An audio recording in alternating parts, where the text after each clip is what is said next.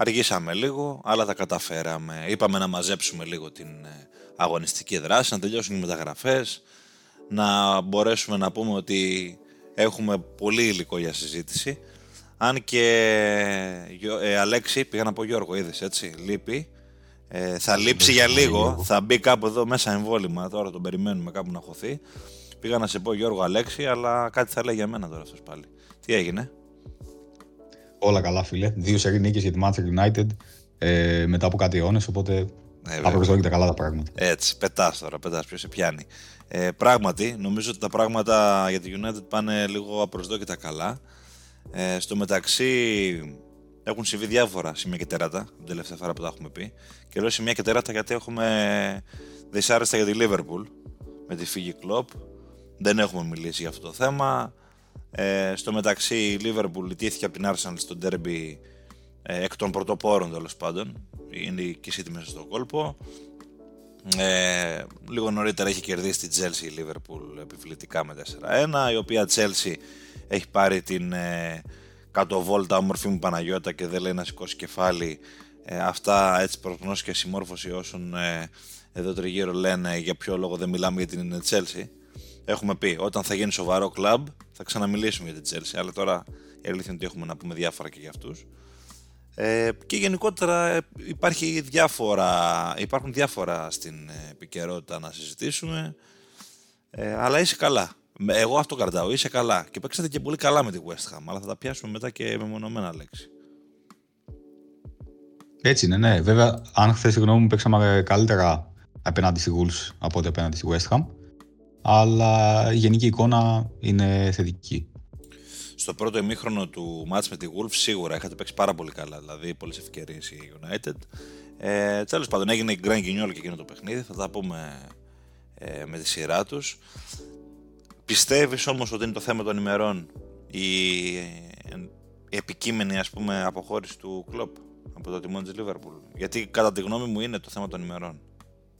Αδιαμφισβήτητα νομίζω είναι το θέμα των ημερών και ίσως να είναι και το ε, το βασικότερο θέμα ως το τέλος σεζόν, γιατί σίγουρα οι οπαδοί της Liverpool θα θέλανε να αποχαιρετήσουν αυτόν τον προπονητή που τους ξαναέβαλε στην ποδοσφαιρική elite με ένα πρωτάθλημα και εντάξει, αν μη τι άλλο ήταν ο μόνος λόγος που η City δεν ε, μετέτρεψε τη δυναστεία της σε δυναστεία τύπου Bayern τα τελευταία χρόνια. Ήταν η μόνη ομάδα που ήταν σταθερά εκεί. Της πήρε ένα πρωτάθλημα, θα μπορούσε να της έχει πάρει και άλλα δύο, τα οποία τα έχασε στον πόντο είναι σίγουρα ο πιο, για, κατά την προσωπική μου γνώμη, ο πιο επιδραστικός προπονητής ε, τα τελευταία 10 χρόνια στην Premier League. Και εξηγούμε γιατί ο Pep ανέλαβε μια πιο έτοιμη ομάδα.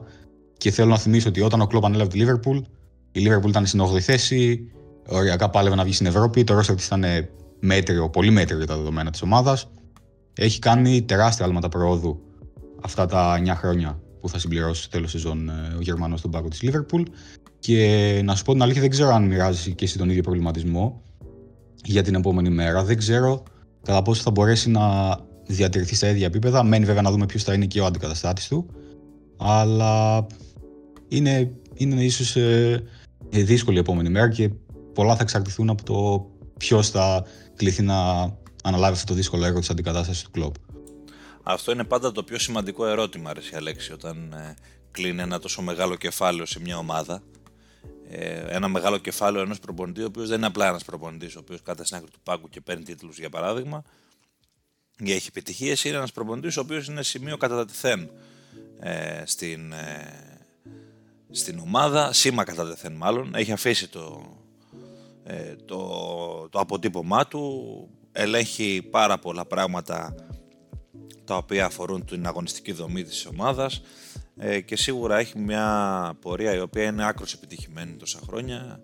Είναι μια σημαία, έχει πάρα πολύ καλό δέσιμο με τον κόσμο, είναι μεγάλο κεφάλαιο. Το αυτό έχει συμβεί στην Arsenal τα προηγούμενα χρόνια με τον Arsene Wenger. Ε, έχει συμβεί στην Manchester United με τον ε, Sir Alex Ferguson. Ε, στο λέω και πονάς και το ξέρεις πάρα πολύ καλά. Δεν συγκρίνω φυσικά τα μεγέθη, γιατί είναι και πολύ περισσότερα τα χρόνια της παρουσίας του Wenger και του Ferguson στις ε, ομάδες αντίστοιχα αλλά είναι μια ιστορία η οποία ε, έχει κάποια κοινά μπορούμε να πούμε πως ήρθε και αναμόρφωσε ένα σύλλογο ο οποίος βρισκόταν σε αγωνιστική πτώση σε μαρασμό πώς έβαλε την ομάδα πάλι στην, ε, στην πορεία των επιτυχιών ε, κτλ. κτλ. Η επόμενη μέρα είναι δύσκολη. Ε, σίγουρα δεν μπορώ να σκεφτώ πολλούς οι οποίοι θα μπορούσαν να τον ε, διαδεχθούν. Το καλύτερο όνομα που μπορώ να σκεφτώ και παίζει ήδη είναι του Τσάμπι Αλόνσο από τη Leverkusen. Αναμφίβολα για διάφορους λόγους. Αλλά και αυτό να συμβεί τελικά σίγουρα δεν θα είναι μια εύκολη διάδοχη κατάσταση. Τώρα από εκεί και κάτω τα είπες εσύ όλα. Με κάλυψες ε, μέχρι κεραίας όσον αφορά τον κλοπ. Κατά τη γνώμη μου ο Κλόπ ε, είναι ο πιο επιτυχημένος ε, προπονητής βάσει δυσκολίας και συνθήκων την τελευταία δεκαετία στην Premier League. Ξέρω θα πέστε όλοι να με φάτε με αυτό που λέω γιατί δεν είναι ο Guardiola που έχει σαρώσει όλους τους τίτλους κτλ. Αλλά οι λόγοι είναι πάρα πολύ απλοί στα μάτια μου, όχι επειδή είμαι Liverpool εγώ. Αλλά όλοι οι λόγοι που ανέφερε και ο Αλέξης, δηλαδή ε, το πώς ανέλαβε μια ομάδα η οποία ήταν σε, οριακά σε εξαθλίωση αγωνιστική ας πούμε, ε, σε ένα, με ένα πολύ μέτριο ρόστερ, ε, με ένα πορτοφόλι το οποίο δεν μπορούσε να κάνει πάρα πολύ δαπανήρες μεταγραφές και αυτό φαίνεται και σε νούμερα, ε, πώς μπορεί να αποτυπωθεί τη τελευταία 9 ετία στο νησί, όταν ε, η Liverpool ε, δεν είναι στις πρώτες ας πούμε 4-5 ομάδες σε επίπεδο εξόδων για μεταγραφές. Ε, μπορούμε να το, να το σκεφτούμε αυτό κάνοντας και μια απλή αναδρομική σκέψη ε, να ανακαλέσουμε το μυαλό μας ε, τα κόστη των μεταγραφών που έχει κάνει η Liverpool τα τελευταία χρόνια. Οι περισσότερες εξ αυτών είναι έξυπνες μεταγραφές, θα πω εγώ. Δηλαδή, χωρίς μεγάλα κόστη ε, και με πολύ μεγάλη προσφορά. Ο Σαλάχ είναι στην κορυφή του παγόβουνου αυτού. Ε, γενικότερα θεωρώ ότι ο Κλόπ ε, είναι ο πιο επιτυχημένος γιατί ε, βρήκε μια δύσκολη συνθήκη, ανέλαβε ένα κλαμπ πάρα πολύ βαρύ, με πάρα πολύ απαιτητικό κοινό, με πάρα πολύ δύσκολο κοινό, με τραυματισμένο κοινό. Ε, κατάφερε ε, σε όποια διοργάνωση και αν ε, αγωνίστηκε να πρωταγωνιστήσει, να πάρει τίτλους σε όλες τις διοργανώσεις. Πήρε με ένα πρωτάθλημα, λέγασε αλλά δύο στον πόντο με πάρα πολύ ψηλά επίπεδα δυσκολίας, με 90 πλάς βαθμούς, έχει χάσει ε, δύο τελικούς Champions League από την Real Madrid, η οποία είναι αναμφίβολα η βασίλισσα της Ευρώπης, ε, η πολυελληνική του θεσμού, οπότε δεν μπορεί να είναι εύκολο να αντιμετωπίσει τη Real σε ένα τελικό. Τέλος πάντων, για να είμαι ακρηγορώ, εγώ θεωρώ ότι βάσει των συνθηκών, βάσει του βάρους που είχε η ομάδα και της κατάστασης στην οποία βρισκόταν, βάσει των, ε, ε, των πόσων χρημάτων ξόδεψε για να στήσει ε, την ομάδα στα πόδια της. Ο Κλόπ κατά τη γνώμη μου είναι ο κορυφαίος προπονητής ε, της Premier League την τελευταία δεκαετία. Κατά τη δική μου γνώμη ε, και ο καθένας μετά μπορεί να μου προσάψει ό,τι θέλει. Αλέξη. Ναι, εγώ στο είπα και ιδιαίτερα ότι μοιράζομαι την ίδια γνώμη σε αυτό το θέμα. Ε, είναι αλλιώς ε, να παίρνεις μια ομάδα από το 8 για να την πας στο 9,5 και άλλο να παίρνεις μια ομάδα από το 5 για να την πας στο 9. Είναι μεγαλύτερος ο βαθμός δυσκολίας και για μένα σπουδαιότερο κατόρθωμα. Οπότε συμφωνώ ναι. απόλυτα μαζί σου αυτό. Κοίταξε. Τώρα από εκεί πέρα, ναι, ναι. τα έχουμε πει για τον κλοπ. Εγώ Νομίζω απλά κλείνω. Ναι, θα πάμε ναι. στο μάτσο. Τώρα απλώς ε, ήθελα να κλείσω με ένα σχόλιο για να απλώς έπρεπε να το συζητήσουμε και λίγο αυτό το θέμα γιατί ε, τις προηγούμενες μέρες ε, συγκέντρωσε τα βλέμματα. Ε, η αξία του κλοπ στη Liverpool, κατά τη γνώμη μου, φαίνεται φέτος.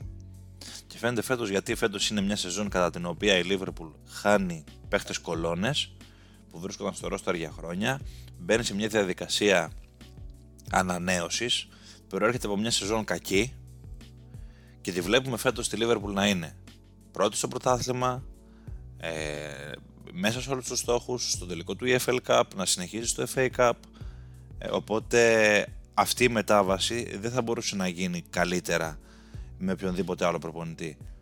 Αυτό συμβαίνει γιατί είναι ο Κλοπ, ο οποίος ξέρει πολύ καλά το σύλλογο, ξέρει πολύ καλά τι πρέπει να κάνει. Δεν μιλάμε για τις δυνατότητες τους σαν προπονητής, μιλάμε για τις δυνατότητες τους σαν προσωπικότητα και το πόσο ε, πολύ ε, επηρεάζει το κλαμπ ε, συνολικά και σε αυτή την ε, δύσκολη στιγμή.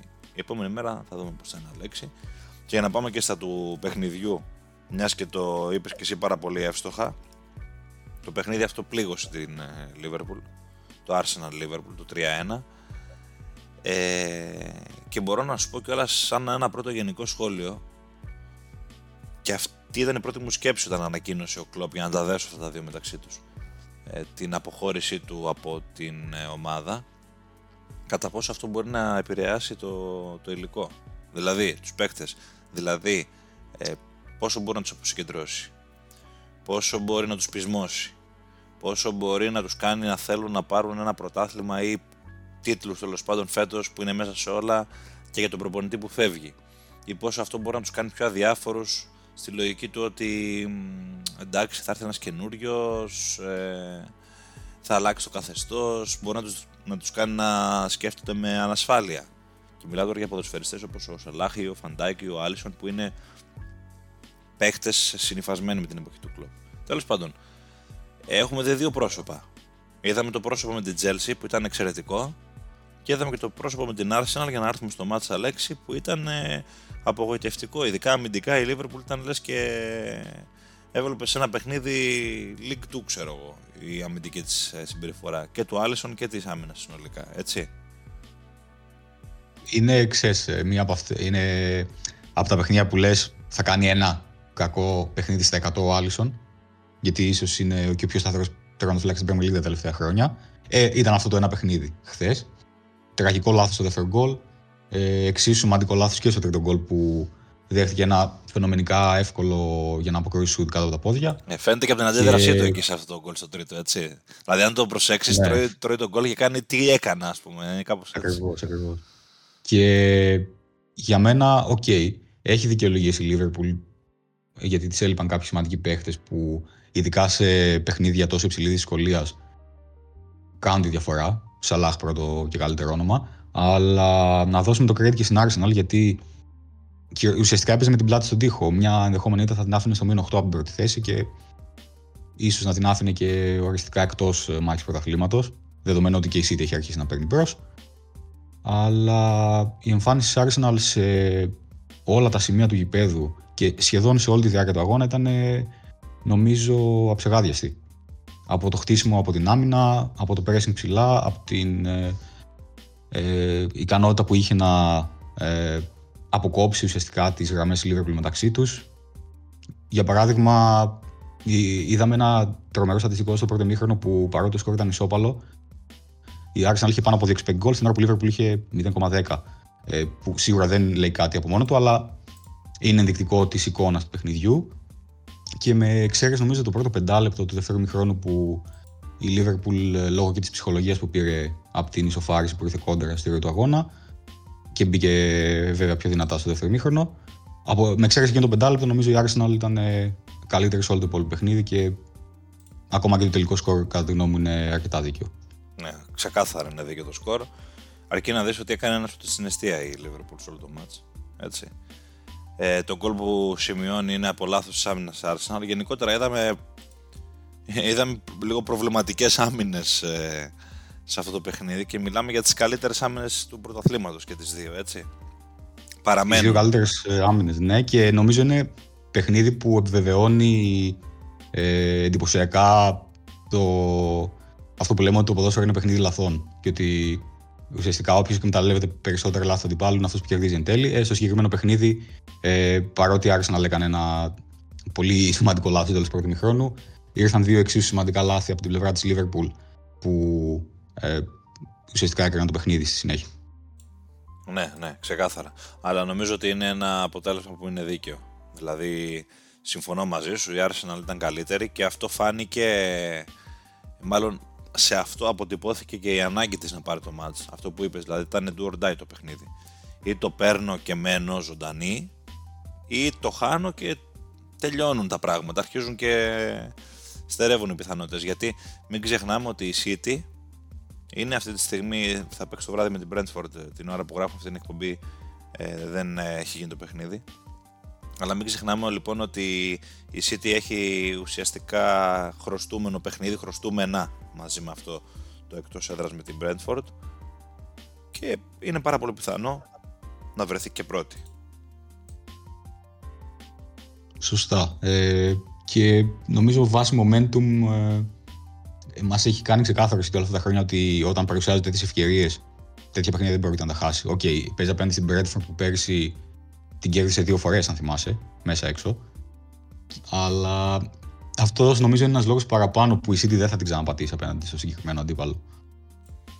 Ναι, ναι, εντάξει, κοίταξε. Ε, ε, έχουμε περάσει και μια περίοδο ρε συ Αλέξη όμως που η City έχει κάνει τις γκέλες της.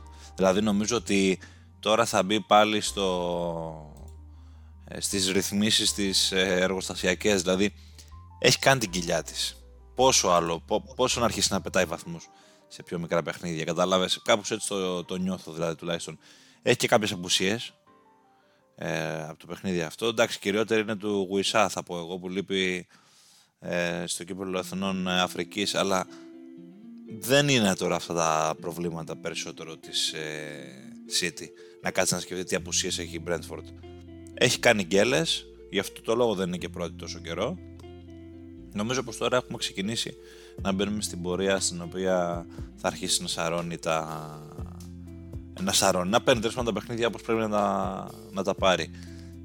Και είναι γι' αυτό που σου είπα και off the record άρχισαν να δουλεύουν, ε, μάλλον δούλεψαν σε αυτό το παιχνίδι κατά τη γνώμη μου για τη City ε, τα πράγματα. Δηλαδή, ε, προφανώς και μια ισοπαλία ίσως να ήταν καλύτερη για τη City, θα πει κάποιος, αλλά θεωρώ ότι θα ήταν μεγαλύτερος πονοκέφαλος για τον Guardiola να διαχειριστεί τη Liverpool ε, σαν άμεση ανταγωνίστρια για το πρωτάθλημα, γιατί είναι μια ομάδα με την οποία το έχει ξανακάνει τρεις χρονιές. Δηλαδή τη χρονιά που το πήρε η Liverpool και τις άλλες δύο χρονιές που το πήγαν μέχρι τέλος, ε, μέχρι τέλους οι δυο τους ε, και πήγε πάρα πολύ ψηλά βαθμολογικά ο πύχης. Οπότε νομίζω ότι τον βολεύει τον Guardiola να βλέπει την ε, Liverpool ε, να χάνει βαθμούς. Δεν ξέρω, έτσι το νιώθω εγώ τουλάχιστον. Συμφωνώ γιατί εκτός αυτού που ανέφερες νομίζω ότι συγκριτικά με την Arsenal η Liverpool έχει και το know-how ε, στα του πρωταθλητισμού, ενώ η Arsenal στην ουσία είναι η πρώτη σεζόν μετά από πάρα πολλά χρόνια που ξεκινά και λέει είμαστε διεκδικητές του τίτλου. Γιατί θυμίζω ότι πέρυσι δεν ήταν αυτός ο στόχος, ο στόχος ήταν τετράδα και απλά προέκυψε στην πορεία της σεζόν. Έκανε δηλαδή overachieving και διεκδίκησε το πρωτάθλημα μέχρι ε, το τέλος. Ε, ακριβώς αυτό, ακριβώς αυτό. Ε, τώρα όσον αφορά τη Liverpool, ε, εντάξει, νομίζω ότι είναι ένα μεμονωμένο κακό αυτό το match. Δηλαδή είναι πιο πολύ τα ατομικά λάθη και ίσως και όταν τρως ε, τόσο εύκολα γκολ ε, με τέτοιου είδους λάθη κάπου σε αποσυκεντρώνει και αυτό. Δεν μπορείς ποτέ να επιστρέψεις το μάτς. Ε, εντάξει, θεωρώ ότι είναι μια κακή παρένθεση. Τώρα από εκεί και κάτω θα φανεί στην πορεία ποια θα είναι η συνέχεια. Όσον αφορά την Arsenal. Μπορώ να φτιάξω, αν θέλεις. Για φτιάξω. Πριν ότι είναι Liverpool, μπορώ να φτιάξω γιατί συμφωνώ και εγώ απόλυτα ότι είναι μια κακή βραδιά και μια κακή παρένθεση. Και ούτως ή άλλως αυτό μαρτυρά και εμφάνιση απέναντι στην Chelsea και η καταιγιστική εμφάνιση και η νίκη με 4-1. Ε, και από ό,τι βλέπω το πρόγραμμα αυτή τη στιγμή της Liverpool έχει τέσσερα παιχνίδια που είναι του χεριού της. Τα επόμενα τέσσερα στο πρωτάθλημα είναι με Burnley, Brentford, Luton και ε, πριν υποδεχθεί η Manchester City σε ένα μάτς που πιθανότητα εκείνη τη στιγμή θα είναι ναι. ε, derby πρωτιάς ναι. στις 9 Μαρτίου. Βέβαια, ε, για να γίνω και λίγο κακός για άλλη μια φορά, δεν με παρηγορεί τόσο η καλή εμφάνιση της Liverpool κοντρα στην Chelsea, γιατί και εμείς να μαζέψουμε μια εντεκάδα να πάμε να παίξουμε την Chelsea αυτή την περίοδο, μπορούμε να τις κάνουμε και τρία γκολ για πλάκα, ας πούμε, γιατί είναι σκορποχώρη. Τέλος πάντων, αλλά πέρα από την πλάκα συμφωνώ. Νομίζω ότι είναι λίγο μεμονωμένο το πράγμα. Θα δούμε πώς θα έχει πάει το πράγμα μέχρι να αντιμετωπίσει τη City η Liverpool. Τώρα για την Arsenal, αυτό που βλέπω εγώ είναι ότι πέρασε λίγο η τρικυμία εκεί με τις ήττες από τη Fulham και τη West Ham και την, ε, τον προβληματισμό, ξέρεις τι γίνεται, πού πάει το πράγμα, τι συμβαίνει στο τέλος του χρόνου. Ε, οπότε νομίζω ήταν η καλύτερη απάντηση στον εαυτό της αυτή η νίκη, ότι μπορούμε ας πούμε να είμαστε κάπου εδώ γύρω. Και αυτό ήταν και το ζητούμενο νομίζω για την Arsenal. Όταν θα περάσει η κοιλιά, η καμπή, ε, να μπορεί να είναι κάπου εκεί γύρω. Το έκανε σχετικά γρήγορα θα πω εγώ. Ε, από εκεί και κάτω, μόλις αρχίσει και η Ευρώπη θα είναι ένα πολύ καλό τεστ να δούμε ε, πώς θα μπορέσει να συνδυάσει μια κούρσα πρωταθλητισμού και μια προσπάθεια να διακριθεί στο Champions League. Αλλά είναι ένα ελπιδοφόρο ε, ένα ελπιδο, ένας ελπιδοφόρος τρόπος αυτός για την Arsenal για να δείξει ότι ε, μπορεί να συνεχίσει. αυτό που χρειαζόταν η Arsenal ε, από ό,τι φάνηκε μετά και τις τρεις συνεχόμενες ήττες, αν προσθέσουμε και την ήττα από τη Liverpool στο FA Cup, ήταν ξεκούραση, ήταν να πάρει μερικές ανάσες και είδαμε ότι ε, μετά από ένα διάλειμμα δύο εβδομάδων επέστρεψε με ένα καταιγιστικό 5-0 απέναντι στην Crystal Palace και με τη χθεσινή νίκη ουσιαστικά ε, συμπλήρωσε ένα σερί τριών εικόν και όπως είπες και εσύ νομίζω ότι έβγαλε και λίγο εγωισμό ε, ότι ξέρεις δεν, δεν θα παίχτει πάλι ανάμεσα στους δύο ε, στη City και τη Liverpool. Είμαστε και εμείς εδώ φέτος. Θέλουμε και εμείς να διεκδικήσουμε το πρωτάθλημα. Ναι, έτσι ακριβώς. Ε, OK. Okay. ε, εντάξει το αφήνουμε πίσω μας. Ε, αν με ρωτάς σαν ε, φίλος της Liverpool τουλάχιστον ηττήθηκα από μια ομάδα την οποία συμπαθώ ε, τα τελευταία 2-3 χρόνια. Οπότε εντάξει θα, το, θα προσπαθήσω να το δω λίγο πιο αναίμακτα και να πάω παρακάτω την κουβέντα. Να την πάω στην, ε, στη δική σου, στα δικά σου τα μέρη. Στη Manchester United ε, Αλέξη η οποία United να σου πω την αλήθεια μετά την νίκη επί της Wolves λέω είναι ικανή τώρα με τη West Ham να τα κάνει μαντάρα να φάει 3 γκολ να χάσει κανένα 3-1 ξέρω εγώ μέσα στο Old Trafford και να πετάξει τη μεγάλη νίκη στα σκουπίδια πραγματικά πες μου δεν σκεφτόσουν το ίδιο ε, Περίεργω όχι. Φεβόμουν περισσότερο το μάτς με τη Wolves και από τη στιγμή που το πήραμε και είχαμε τις επιστροφές ε, πολύ σημαντικών παιχτών, θεωρούσα ότι εύκολα ή δύσκολα στο Old Trafford τη West Ham θα την κερδίζαμε. Ωστόσο, είναι μια νίκη που δεν μπορείς να πεις ότι σου αφήνει μόνο ε, χαμόγελα, γιατί για άλλη μια φορά ο αυτός απίστευτα άτυχος ε, αμυντικός ο Λισάδρο Μαρτίνες, ο οποίος mm. έπαιξε δύο μάτς βασικός και μεταμόρφωσε προς το καλύτερο σχεδόν όλους τους συμπαίκτε του, αλλά και την ομάδα γενικότερα. Εκεί θα σε πήγαινα. Τι, ναι. τι ακριβώς έχει συμβεί εκεί; Κοίτα, ήταν τυχερός μες στην ατυχία του γιατί το, πρόγραμμα, το πρόβλημα είναι λιγότερο σοβαρό από ό,τι αρχικά φάνηκε και δεν θα χρειαστεί νέα εγχείρηση. Ε, από ό,τι διαβάζω θα χάσει τους επόμενους δύο μήνες περίπου και συγκεκριμένα τα 7 παιχνίδια μέχρι το international break του Μαρτίου στόχος τη United είναι ουσιαστικά να επιστρέψει αμέσως μετά από εκείνο το international break. Και το καλό για τη United είναι ότι με εξαίρεση δύο εκτός έδρας παιχνίδια απέναντι στην Aston Villa και τη Manchester City, μέχρι τότε το πρόγραμμα είναι σχετικά ε, βατό. Οπότε ίσως να μην είναι τόσο καθοριστική αυτή τη φορά η απουσία του. Δεδομένου ότι επιστρέφει με βάση το χρονοδιάγραμμα που δόθηκε. Ε, είναι κατάρα αυτό πραγματικά. Γιατί είναι... Το σκεφτόμουν στο μάτς με τη Wolves. Ναι. Κοίτα, για να φανταστείς πόσο, πόσο άσχημο είναι, είναι σαν να χάνει ουσιαστικά όλη τη σεζόν της η Liverpool του Van Dijk. Σαν να έχει τραυματία του Van Dijk πόσους μήνες, να επιστρέψει να παίζει δύο μάτς και να ξανατραυματίζεται άλλους δύο μήνες μετά. Το έχουμε τραβήξει και αυτό. Το έχουμε περάσει και αυτό. Τη χρονιά του κορονοϊού, αν θυμάσαι, που έπαθε τους Ναι, το θυμάμαι. Ε, κοίτα, το σκεφτόμουν στο μάτς με τη Wolves, να σου πω την αλήθεια, που έπαιξε με το Βαράν μαζί. Και λέω, πω πω, λέω, κοίτα να δεις τώρα, έχουν ε, έχουν συνηθίσει τρικυμίε και τώρα παίζει το καλό αμυντικό δίδυμο. Φάγαν και τρία γκολ, ξέρω εγώ, κάπως έτσι. Αλλά λέω εντάξει, τώρα τουλάχιστον θα αρχίσει το πράγμα λίγο να στρώνει. Ε, φεύ, δεν είναι εντάξει τώρα. Ε, είναι κακό αυτό που συνέβη. Είδαμε Χάρη Μαγκουάιρ βασικό. Πριν τραυματιστεί ο, ο Λισάνδρο, παίζανε μαζί και μετά μπήκε ο Βαράνς στη θέση του, του Λισάνδρο. Ε, έκανε και μια τσαφιά εκεί πέρα καλή ο, ο Χάρης της καρδιάς μας, έτσι. Απίστευτο τσάβε. Βασικά ήταν πολύ αργή. Ναι. Ε, άργησαν πάρεις τροφές όσοι ναι, δηλαδή. Ήταν, ναι, σαν, σαν μια νταλέκα που πάει να παρκάρει, ρε παιδί μου, εκείνη τη στιγμή. Ήταν άντε, άντε, άντε, άντε. Πήγε ο Έμερσον εκεί, κατέβηκε, άντε, γεια σας, καληνύχτα. Τέλος πάντων. Ε, τι κρατάμε, κρατάω το Χόιλουντ. Έχει αρχίσει και παίρνει μπροστά λίγο, ε.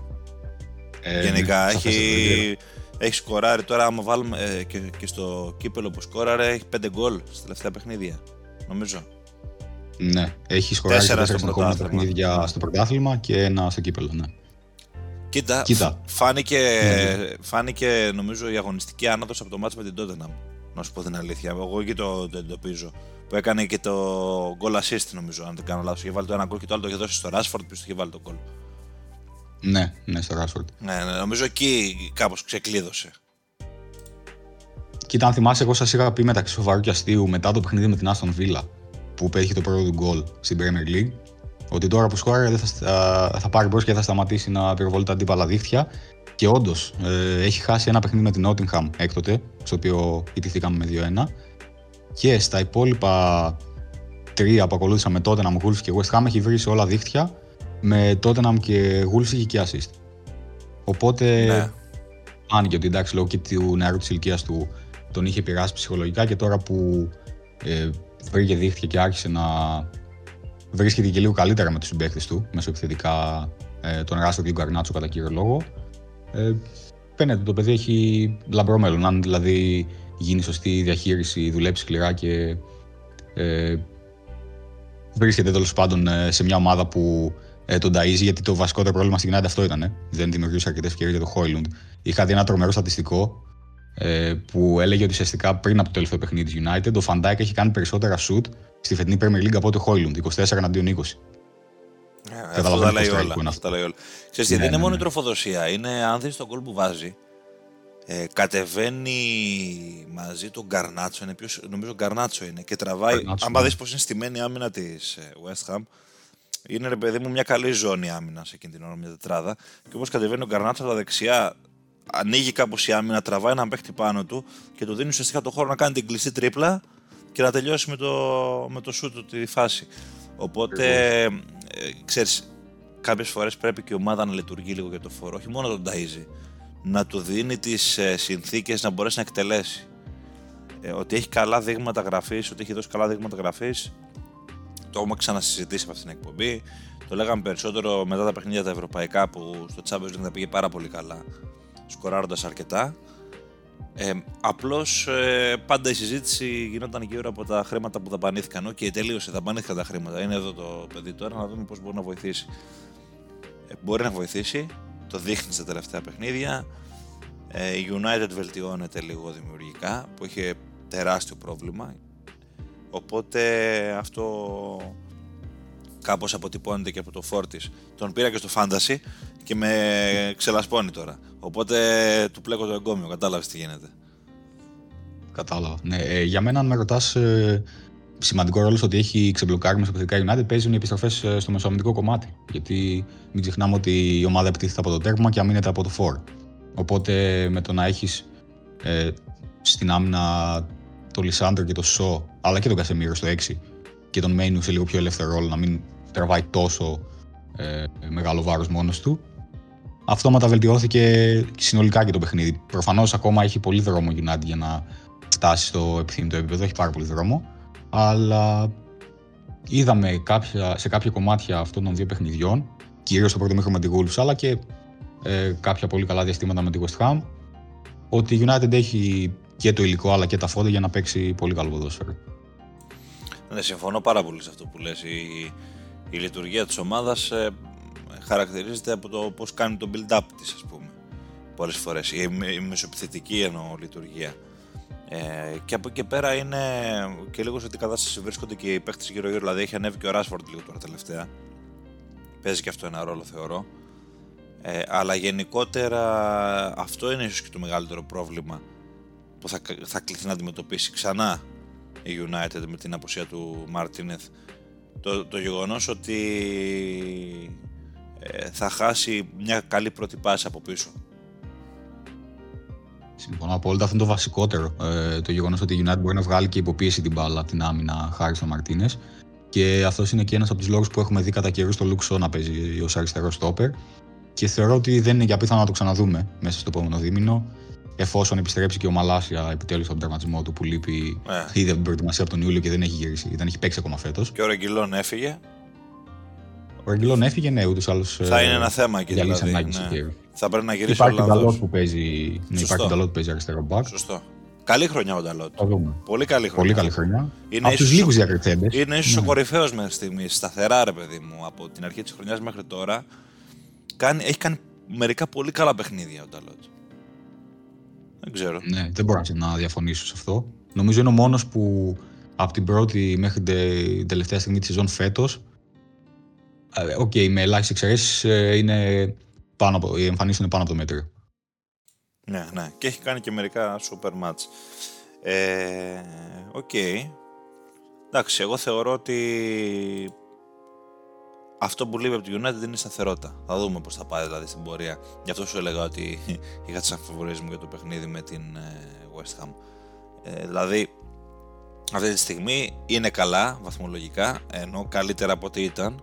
Έχει ανέβει λίγο, έχει πλησιάσει τις ε, προνομιούχες θέσεις. Ε, αν διορθώσει και ένα-δύο πραγματάκια ακόμα στο παιχνίδι της, κάπως τα πράγματα μπορούν να πάνε και καλύτερα. Αυτή η οποία, Αλέξη, δεν ξέρω τι πρέπει να διορθώσει για να πάει καλύτερα. Κατά τη γνώμη μου, καλύτερα είναι να κάνει ε, ένα give up, να τελειώνει η ιστορία και ό,τι γίνει από εδώ και κάτω είναι η Chelsea.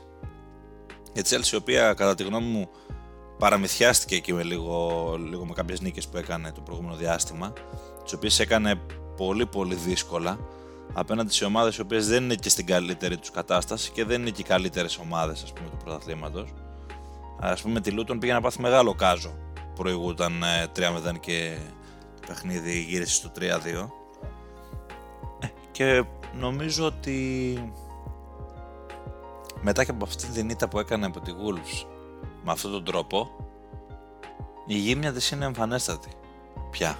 Δεν μπορεί να κρυφτεί δηλαδή τα έχουμε συζητήσει και άλλες φορές αλλά τώρα νομίζω ότι δεν υπάρχουν ε, τρόποι ας πούμε να το καμουφλάρεις αυτό το πράγμα είναι ένα τεράστιο ερωτηματικό και αγωνιστικά αν θες τη γνώμη μου γιατί πάμε κάπου να δούμε μια σταθερά και ο Ποκετίνο μας τα αλλάζει το έχουμε δει να συμβαίνει αρκετές φορές αυτό φέτος. Και OK, okay, έπαιζε απέναντι σε μια πολύ ποιοτική ομάδα. Ε, είδαμε τη Wolves ε, σε όλα τα παιχνίδια τους μεγάλους φέτος πόσο ανταγωνιστική είναι, αλλά δεν δικαιολογείται να, σε, να, να έρθει να σου βάζει τόσο εύκολα 4 γκολ μες στην έδρα σου και να κινδυνεύεις με διασυρμό.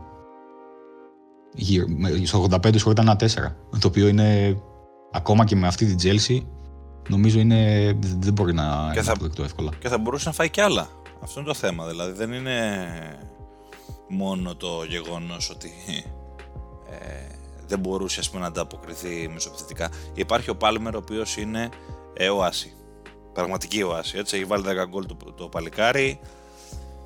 Είναι ένας παίκτης ο οποίος είναι σε μια καταπληκτική κατάσταση, πολύ καλή ηλικία. Είναι νομίζω ο παίκτης ο οποίος ξεχωρίζει. Από εκεί και κάτω. Και πολύ διάστατος γιατί ναι. έχει δοκιμαστεί σε διάφορους ρόλους, ακόμα και σε ψευτονιάρι φέτος. Ναι, με, με τη Liverpool νομίζω ο Σέντερφορντ τον έχει βάλει ψεύτικο 9. Αν θυμάμαι καλά, αυτός έπαιζε μπροστά. Ε, κοίταξε να σου πω κάτι. Το έχουμε συζητήσει ξανά. Και είπες τώρα μια σωστή κουβέντα κατά τη γνώμη μου για τα πειράματα που κάνει συνέχεια ο Ποτζετίνο. Είναι δεδομένο ότι όταν μια ομάδα έχει ξοδέψει ένα φορτηγό λεφτά για πανάκριβους ποδοσφαιριστές ε, χωρίς να έχει κάποιο ιδιαίτερο πλάνο πώς να τους αξιοποιήσει, και ο προπονητής μπαίνει σε ένα τρυπάκι, κατά τη γνώμη μου, να μπορέσει να τους χρησιμοποιήσει όλους προκειμένου κάτι να βγει από αυτή την ε, ιστορία. Βλέπουμε συνεχώς πειράματα. Δεν οδηγεί πουθενά αυτό το πράγμα. Δεν ε, ξέρεις πολλές φορές τι εντεκάδα θα κατεβάσει ο Ποτσετίνο. Τώρα ίσως να αρχίσουμε να. Α, έχουμε ψηλό αρχίσει το τελευταίο διάστημα να πηγαίνουμε σε μια λίγο πιο κανονική ας πούμε, κατάσταση, αλλά και πάλι δεν νομίζω ότι τα πράγματα είναι όπως φαίνονται. Επίσης, πολλές φορές δεν μπορείς να καταλάβεις τι κάνει μέσα στα παιχνίδια κι αυτός.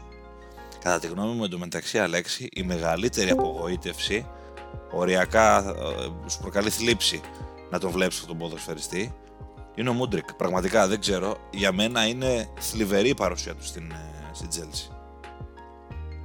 Κοίτα, θεωρώ ότι ο Μούντρικ χτυπιέται όταν ε, πέρυσι τον Ιανουάριο ανάμεσα σε Arsenal και Chelsea επέλεξε να πάει στην, στην ε, Chelsea γιατί το ενδιαφέρον της Arsenal ήταν ε, αρκετά έντονο. Διακαώς τον ήθελε ο Αρτέτα. Διακαώς.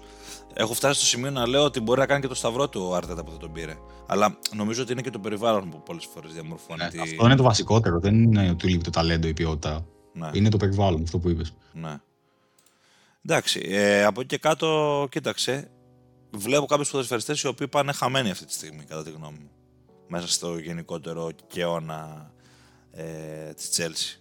Καϊσέδο είναι μια τέτοια περίπτωση. Και το λέω γιατί πονάω, τον ήθελα πάρα πολύ στη Λίβερπουλ το καλοκαίρι που ήταν στο τσάκ να, να κλείσει στη Λίβερπουλ.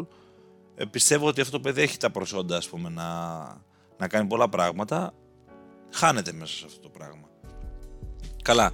Ε, για τον Ένζο δεν το συζητάμε. Εντάξει, είναι μια περίεργη περίπτωση παίχτη. Τέλος πάντων, εγώ δεν μπορώ να δω.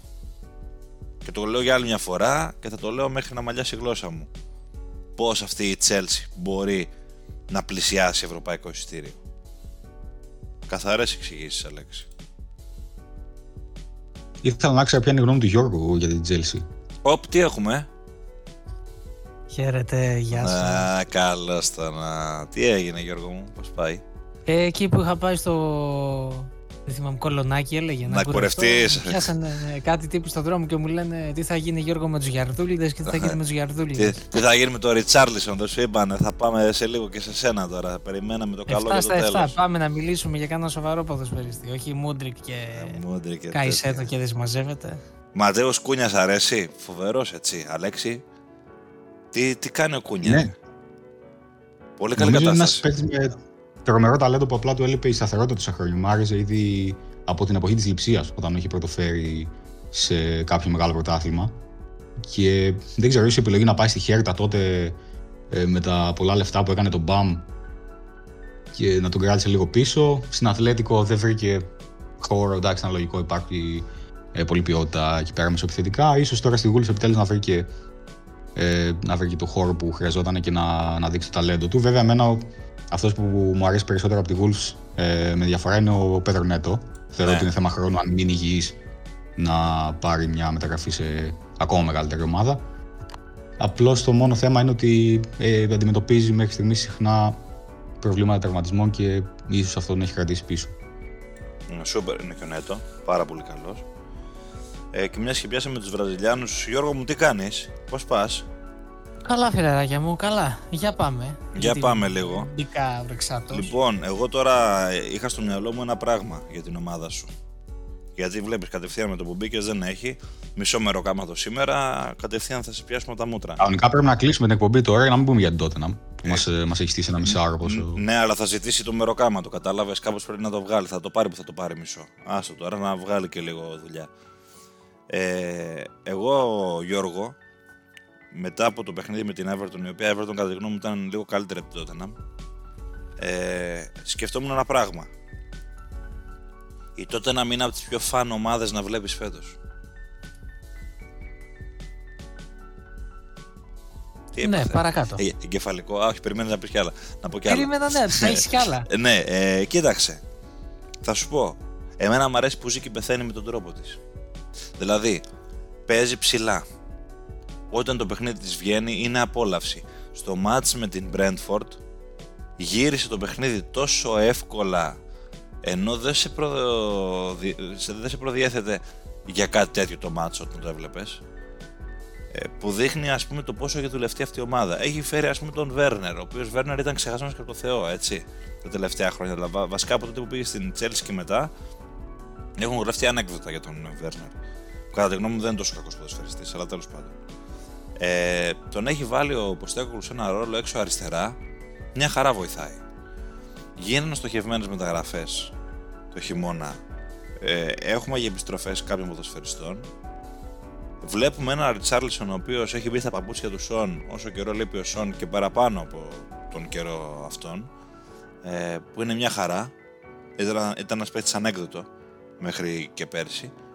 Και τέλος πάντων βλέπουμε μια ομάδα η οποία δουλεύει, προοδεύει και ζει και πεθαίνει με τον πλάνο της, με τον τρόπο της.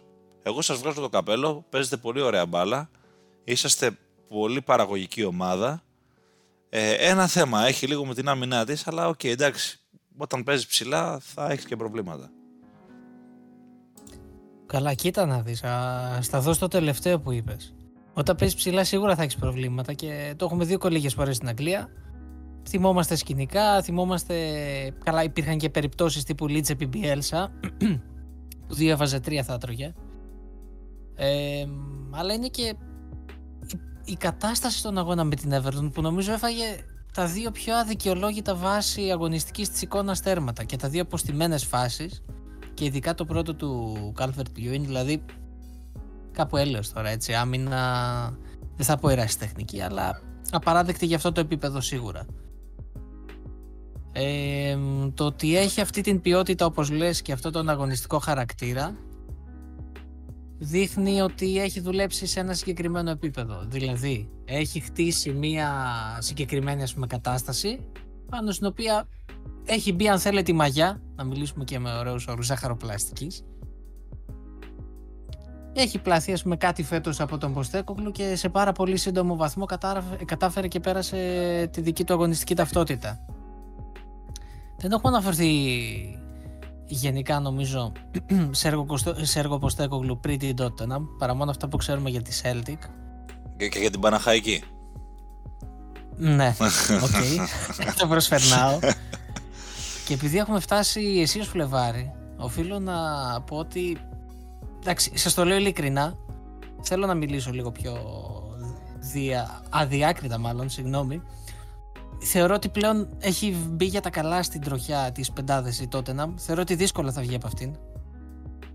Ε, είναι λίγο νωρίς, αλλά είναι πλέον και αργά στη ζώνη. Δηλαδή έχει κυλήσει ένα σεβαστό χρονικό διάστημα για να, για να δούμε κάποια, αν θέλετε, έτσι, τρομακτική αλλαγή στην εικόνα της και να πάρει τέτοια κατιούσα που να μείνει εκτός πεντάδας.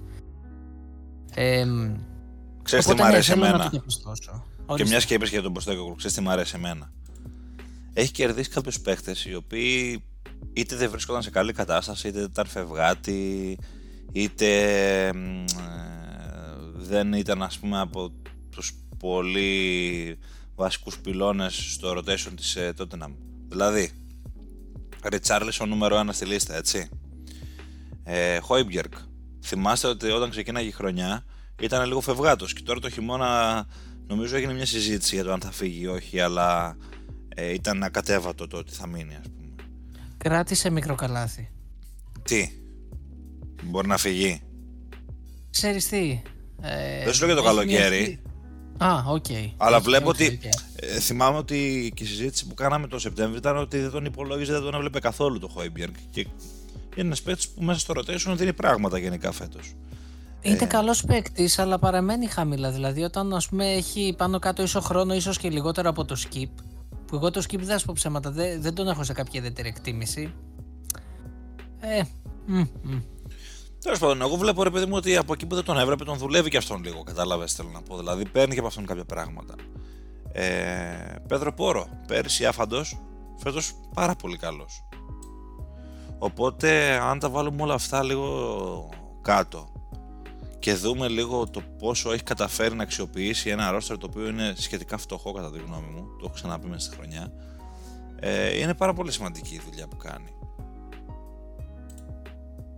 Ειδικά για τη θέση και για το θέμα που προσφέρει. Σίγουρα. Σε γενικές γραμμές αυτά, εντάξει, άμυνα θέλει δουλειά ακόμα, τα έχουμε πει πολλές φορές. Ντραγκούσιν, πώς τον βλέπεις, το Ρουμάνο. Ορίστε. Το Ρουμάνο, πώς τον βλέπεις, τον Ντραγκούσιν. Ε, εντάξει, Ηλία. Κρατάω ένα μικρό καλάθι, όσο να είναι, κρατάω ένα μικρό καλάθι. Ε, νωρίς ακόμα, το... ναι, νωρίς ακόμα. Είναι εντάξει. πολύ νωρίς. Μ' αρέσει το ιταλικό του background, τα τελευταία χρόνια τις βγαίνουν ε, οι κάρτες από Ιταλία της να. Δεν ξέρω αν έχει βρει μπαλαντέρ ή όχι. Θα δείξει. Εμπιστεύομαι τις κινήσεις, τις μεταγραφικές του και τις επιλογές του Ποστέκογλου. Θέλω και τη γνώμη του Αλέξη για την Τότενα. Αν νομίζω για τον Τραγκούσιν θα με ρωτήσεις. Ποια γνώμη Εντάξει, και για τον Τραγκούσιν πες μας ρε παιδί μου, ό,τι θες. Δεν... Από τα πέντε λεπτά που έχει παίξει, που να, να σου πω γνώμη. Ε, όχι, εγώ δεν σου λέω μόνο για το τι έχει παρουσιάσει, δεν έχει παρουσιάσει. Τώρα προχθές μπήκε στο 90 αλλαγή, ας πούμε. Γενικά πώς το βλέπεις σαν ε, βοήθεια στο rotation το stopper, γιατί ο Ρομέρο ξέρουμε ότι είναι χασάπης τώρα, ας πούμε, την κόκκινη κάπου εδώ τριγύρω θα την πάρει πάλι. Ε, και ο Φαντεφέ, εντάξει, έβγαλε τραυματισμό το παιδί, γύρισε, δεν ξέρεις τι γίνεται, ας πούμε, μια φορά. Κοίταξε, ήταν ένας ε, κεντρικός αμυντικός ο οποίος φέτος ε, είχε μια πολύ γρήγορη ανέλυξη. Ε, βασικός και αντικατάσταση σε μια ομάδα που επέστρεψε στη Serie A την Genoa και πηγαίνει απεριζόριτα καλά, είναι νομίζω κάπου στη μέση αυτή τη στιγμή. Και εκτός από όλα τα άλλα είναι πολύ απειλητικός και από τα στημένα της ομάδας του. Δηλαδή έχει σκοράει κάποια γκολ ε, στο Ιταλικό πρωτάθλημα στο πρώτο μισό. Περίπτωση εικόνα από Τζένα δεν έχω παιδιά, μη σα πω ψέματα, αλλά θεωρώ ότι για rotation που ήρθε και δεδομένου ότι είναι ένας νεαρό ηλικία παίχτη, σίγουρα θα δώσει τις ε, λύσεις που θα χρειαστούν κατά πάσα πιθανότητα από κάποια αποβολή του Ρομέρο παρακάτω. Γενικότερα για τότε με αυτά που είπατε και εσείς πάνω κάτω, αυτά που λέμε για την ακρίβεια από την αρχή της σεζόν μέχρι σήμερα. Έχει ένα συγκεκριμένο τρόπο που αγωνίζεται. Σε παιχνίδια όπως με την Everton θα το πληρώσει. Γιατί υπήρχαν φάσεις στο δεύτερο μήχρονο που μπορούσε να πετύχει ένα τρίτο γκολ και να το καθαρίσει. Δεν το έκανε και από δύο στημένα ουσιαστικά ε, δέχτηκε ο γκολ και έχασε δύο βαθμούς. Γενικότερα κρατάω μία τάκα από αυτά που είπε ο Γκίκας, ότι δεν βλέπω να πέφτει κάτω από την πέμπτη θέση. Και βλέπω ότι αυτή τη στιγμή η διαφορά από την United είναι στο μείον 6. Ε, Γκίκα, αν λέμε τώρα, γίνει τίποτα και σε περάσουμε στο τέλος σεζόν, ε, θα μπορώ να σε κλεντάω για όλο το καλοκαίρι μετά. Κοίταξε να δεις, εξαρτάται. Αν μιλάμε για την πέμπτη θέση, ναι. Αν τώρα ξέρω εγώ είναι τέταρτη τότε να και πέσει πέμπτη και πάει η Arsenal, η, Arsenal, η United τέταρτη, ε, εντάξει, τη Γιάννης Σιγιαννάκη τώρα. Ο άλλος βλέπεις ότι στο μυαλό του έχει πώς θα σε γλεντήσει. Δηλαδή, ο άνθρωπος είναι χερέκακος. Κατάλαβες τώρα τι γίνεται εδώ. Ε, δεν μου ματαιόδοξο πλάσμα. Ναι, Έχουν περιμένει. χάσει το DNA του. Περιμένει τη γωνία για να γίνει κάτι για να σε γλεντήσει. Δηλαδή, όπω μου, μου έλεγε εμένα τις προάλλε για τη Λούτον, ξέρω εγώ, ότι πονάω με τη Λούτον και που είναι μαχητές η Λούτον και θα μείνουν στην κατηγορία και πονάω γιατί. Έχεις χάσει τον ύπνο σου. Έχω χάσει Μετά τον τι τεσσάρες που ρίχνει. Ρε φίλε, να σου μιλήσω πραγματικά τώρα και για να πάμε την κουβέντα και παρακάτω. Γιατί η- η ερώτησή μου μετά ήταν ε, τι έχετε κρατήσει αυτ- από αυτά τα παιχνίδια που έχουμε δει έτσι λίγο τώρα τελευταία, γιατί είχαμε και καιρό να γράψουμε εκπομπή. Και προφανώς η Λούτο νομίζω ότι είναι από τα κορυφαία ας πούμε topics συζήτησης ε, που λένε και στο χωριό μου. Ε, ε, πραγματικά είμαι πολύ ευχαριστημένος που η μικρούλα ομάδα, ξέρεις, η ε, πιο αδύναμη και τα λοιπά δίνει τέτοιο άλλο το επίπεδο στο πρωτάθλημα και έχει τέτοια αυταπάρνηση. Εμένα μου αρέσουν αυτά, αυτές τις ιστορίες, αλλά εντάξει, δεν μπορώ τώρα να βλέπω Premier League τώρα στο, στο κοτέτσι. Συγγνώμη κιόλας δηλαδή. Εντάξει, τώρα γίνομαι γραφικός, το ξέρω. Φτιάξε ένα γήπεδο. Α. φτια- Φτιάχνει να μπες στο γήπεδο και έλα πάλεψε τα παιχνίδια μετά με, με, με 20χρονους και μείνει στην κατηγορία μια ζωή, ξέρω εγώ. Με κανένα πρόβλημα. Δεν σε πειράζει να βλέπεις Super League στα κοτέτσια τη χώρας μας και σε πειράζει να βλέπεις Όχι. Premier League στο, στο Όχι. κοτέτσι της Λούτων. Όχι βέβαια, γιατί στη Super League ξέρω τι θα δω. Δηλαδή είναι de, de facto τα πράγματα. Δεν με ενοχλεί τόσο. Ενώ τώρα στην Premier League θες να βλέπεις άλλη ποιότητα, ας πούμε. Δεν, δεν, δεν είναι τώρα. Δεν γίνεται αυτό που λες. Πονά. Δηλαδή τι. Σε, σε, σε, ε, εντάξει τώρα. 4-0 την Brighton τώρα. Τι ήταν αυτό ρε εσείς. Πραγματικά δηλαδή έμεινα. Έμεινα ενεός που λένε. Αυτό ήταν το αποτέλεσμα, νομίζω, από τα πιο σακουαριστικά αποτελέσματα του τελευταίου διαστήματος. Κατά τη γνώμη μου. Σίγουρα ήταν και πιο συγκεκριμένα η Brighton από εκείνη την ήττα που είχε κάνει από την ΑΕΚ στις αρχές σεζόν και έπειτα είχε τρεις νίκες σε 16 μάτς προ, πρωταθλήματος. 4 σε 17 πλέον αφού κέρδισε και την Crystal Palace μετέπειτα. Ναι, εντάξει, είχε, έχει, έχει μπερδευτεί λίγο και με την Ευρώπη. Στην Ευρώπη πήγε καλά, βέβαια. Έτσι. Τα κατάφερε μια χαρά. Αλλά νομίζω ότι το, ένα από τα κορυφαία θέματα είναι η Λούτον. Δεν ξέρω, Γκίκα, εσύ τι έχεις δει α, αυτό το, δια- το μεσοδιάστημα, τι κρατάς δηλαδή λίγο έτσι παραπάνω; Θες να σου πω από αυτή την αγωνιστική από την προηγούμενη; Γενικά και, και από αυτή την αγωνιστική και συνολικά, εγώ μίλησα για τη Λούτον γιατί χωρί το ότι πήρε ένα μεγάλο αποτέλεσμα με την Newcastle σε αυτήν την αγωνιστική σε ένα παιχνίδι τώρα φοβερό, δεν το είδα προσωπικά, αλλά είδατε λίγο τη διακύμανσή του. Ε, είναι η εικόνα της συνολικότερη. Τώρα, αν θες να μιλήσει για την αγωνιστική, μίλα για την αγωνιστική. Αν θες, αν έχεις κρατήσει κάτι άλλο στο μυαλό σου, ελεύθερο θέμα, ρε παιδί μου. Βλέπεις, μπαίνεις Κοίταξε. αργά, παίρνεις μισό μεροκάματο, πες ό,τι θες κιόλας, δεν υπάρχει θέμα. Νομίζω ότι το αποτέλεσμα της αγωνιστικής σίγουρα θα έχετε αναφερθεί, είμαι σίγουρος έτσι. Ήταν το Arsenal Liverpool το 2-1. Ε, τώρα Τώρα από τέτοια εκεί- ώρα που έργεσαι, τι θες να μας πεις για την εντάξει, Arsenal, θέλω έλα να σου τώρα. πω γιατί, να- ότι αυτό ήταν Ε, το τι ήθελα. θες, σε λίγο θα μας πεις και για τον Κλόπ εσύ τώρα. Έχουμε κάνει ανάλυση τόση ώρα. Ε, η Λούτον βρίσκεται σε ίστρο, έτσι. Είναι, νομίζω στην καλύτερη της φόρμα πρέπει να είναι τις τελευταίες 6-7 αγωνιστικές. Ε, και είναι και το θέαμα αυτό που προσφέρει παιδί μας έχει κερδίσει. Δηλαδή ακόμα και το 2-3 από την Τζέλσι ήταν ε, τουλάχιστον αξιόμαχη. Τουλάχιστον αξιόμαχη. Από εκεί που έλεγες ότι θα πάει άκλαυτη, έχει κάνει ένα τέτοιο ντεμαράζ που πλέον νομίζω και ο πιο απαισιόδοξος δικαιούται να της δώσει αν θέλετε έτσι ένα αβαντάζ, αβαντάζ, οκ. Δισαβαντάζ γιατί δεν ξέρει την κατηγορία, αβαντάζ αγωνιστικό όμως. Ε, μιλώντας όμως για χαμηλά στρώματα βαθμολογίας, παιδιά νομίζω, δεν ξέρω και αν έχετε αναφερθεί, φαντάζομαι όχι, έχουμε ξεχάσει λίγο ότι βρίσκεται σε ελεύθερη πτώση η Νότιχαμ, έτσι. Και πάει, κατρακυλάει για την ακρίβεια. Πάει να γίνει μεγάλη μάχη στα, στην, δε- για τη 18η θέση. Σε εισαγωγικά η μάχη για τη 18η θέση, έτσι, γιατί όλοι αυτό προσπαθούν να αποφύγουν. Νομίζω ότι αυτή τη στιγμή, μαζί θα έλεγα με την ε, Μπέρμουθ, αυτή τη στιγμή είναι ίσως οι δύο χειρότερες ομάδες στην κατηγορία. Όχι Σέφιλ, τουλάχιστον τον όχι τελευταίο Μπέρλι. μήνα. Ε, Τουλάχιστον από μπορεί να 18η συνεχίσει. θέση και πάνω. Τώρα οι άλλες δύο τι να. Ναι, εντάξει. Η Σέφιλ τώρα προχθές άδειαζε το γήπεδο στο μισάωρο με την ε, Βίλα. Εντάξει, θλίψεις τώρα, δεν είναι Ή- παρουσία. ήθελα να κάνω μια αναφορά εγώ σε Sheffield, μιας που λέτε τι ξεχωρίσατε, παιδιά. Δεν ξέρω αν συμφωνείτε, αλλά νομίζω έχουμε αρκετά χρόνια να δούμε τόσο κακή ομάδα στην Premier League. Ο- Να, στο επίπεδο να χάνει 0-8 από την Newcastle, για παράδειγμα, ή να χάνει 0-5 στο 47 από την Aston Villa και να κάνει και fair play μετά. Ναι. Δεν μπορώ να θυμηθώ τα τελευταία 5-6 χρόνια σίγουρα ομάδα τόσο λίγο ανταγωνιστική τέλος πάντων. Είναι θλιβερή η παρουσία της, θα πω εγώ. Δηλαδή στα όρια της θλίψης, πραγματικά. Δηλαδή, αν ήμουν ο παδός της Σέφιλ, θα έλεγα να τελειώσει το πρωτάθλημα, να τελειώνουμε, να το ξεχάσουμε αυτή τη χρονιά, ας πούμε. Να υποβαστούμε, να γυρίσουμε, να δούμε τι θα κάνουμε, ξέρω εγώ. Είναι θλιβερή η παρουσία της. Και νομίζω ότι άμα πέσει τώρα η Sheffield δεν έχει και γύρισμα. Δηλαδή θεωρώ ότι 3-4 χρόνια θα τα φάει σίγουρα στην Championship. Καλά, μην, μην το δένεις και σκηνή κορδόνι. Έχουμε δει εδώ πέρα κάτι ομάδες που μας φαίνονται διαλυμένες να γυρνάνε αμέσως, ξέρω εγώ. Κάτι Νόριτ πάνω κάτω, πάνω κάτω. Αλλά είναι και αυτό που λέει ο Αλέξη Μωρέ, είναι τόσο κακή η παρουσία της. Και η Μπέρλι είναι πολύ κακή, αλλά η Μπέρλι τα παλεύει λίγο τώρα τελευταία τα παιχνίδια της. Η Burnley έχει το άστρο. Φίλε Αλέξη. Δεν ξέρω, εντάξει, το άστρο έχει φύγει με το. Το, το άστρο δεν ήταν άστρο, ήταν σοντάι άστρο. Το άστρο έχει Φίλε πάει. Αλέξη, είπα, γιατί μιλάς εσύ. Φίλε στο... Αλέξη; Α, συγγνώμη, συγγνώμη. Αλέξη, τι, λέ- τι έλεγες για την Μπέρλι, για την αγαπημένη σου ομάδα; Τι, κάτι για άστρο έλεγε ο Γκίκας και ήθελα να μου απευθύνει το λόγο, δεν κατάλαβα. Ε, έχει το άστρο ο προπονητής της Burnley.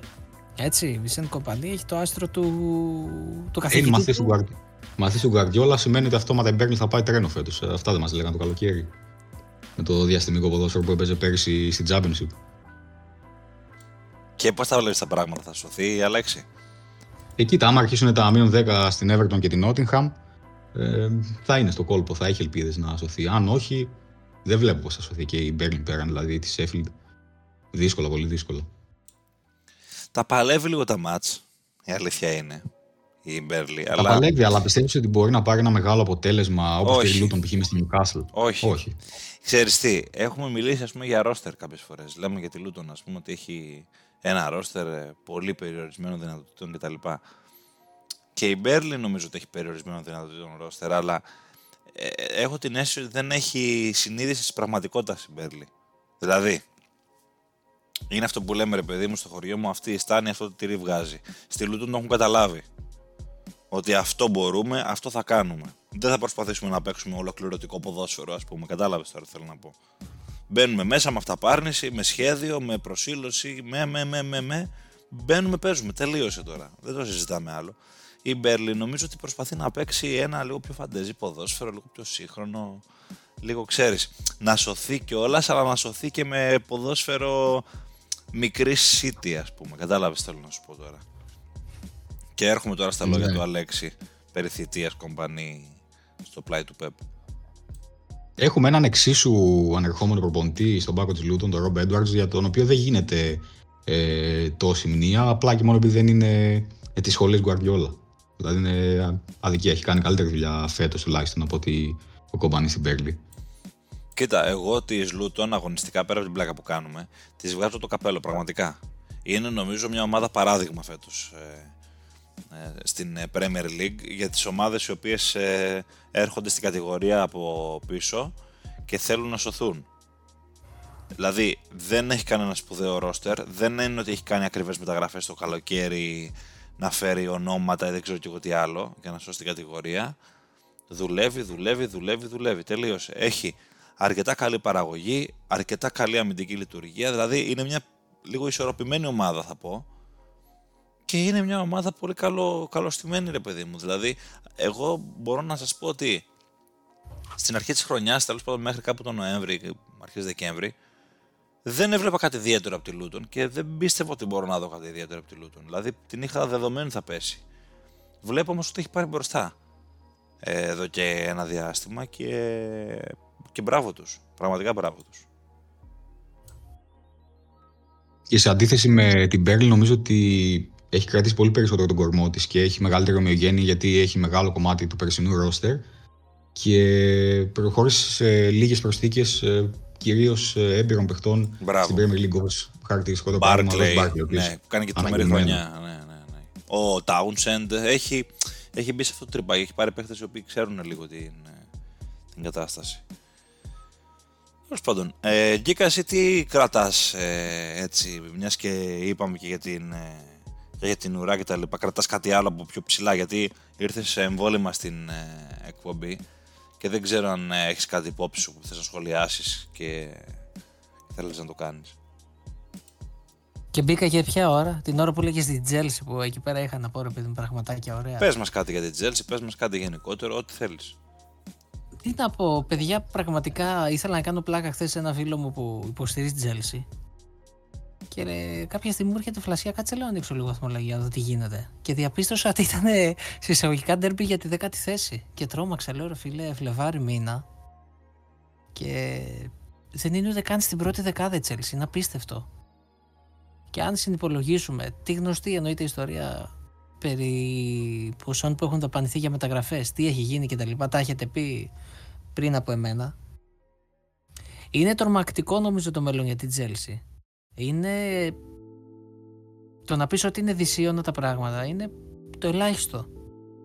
Δηλαδή, ok, okay, έχουμε δει και για την Τσέλσι πλέον έχει κλείσει, ας πούμε, σε εισαγωγικά ή όχι κάποια, αν θέλετε, πόρτα προστασίας περί financial fair play κτλ. κτλ, κτλ.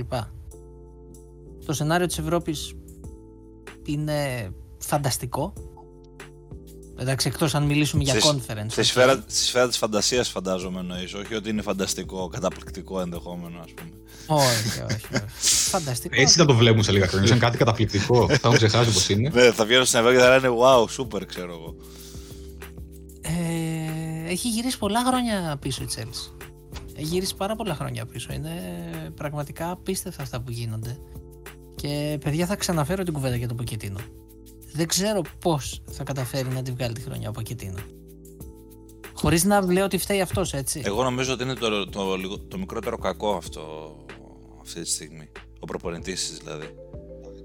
Αυτό που λείπει από την ομάδα είναι η, η ποδοσφαιρική νοοτροπία συνολικά. Δηλαδή, και δεν ξέρω πώς μπορεί να διορθωθεί αυτό. Γιατί εγώ δεν ξέρω, μου δίνει την εντύπωση ότι ο Ποτσετίνο προσπαθεί να κάνει και λίγο δημόσια σχέση στον πάγκο. Τα είπαμε και νωρίτερα με τον Αλέξη. Αναφερθήκατε στις δηλώσεις του; Όχι, αλλά αναφερθήκαμε στο πώς χρησιμοποιεί τους ποδοσφαιριστές.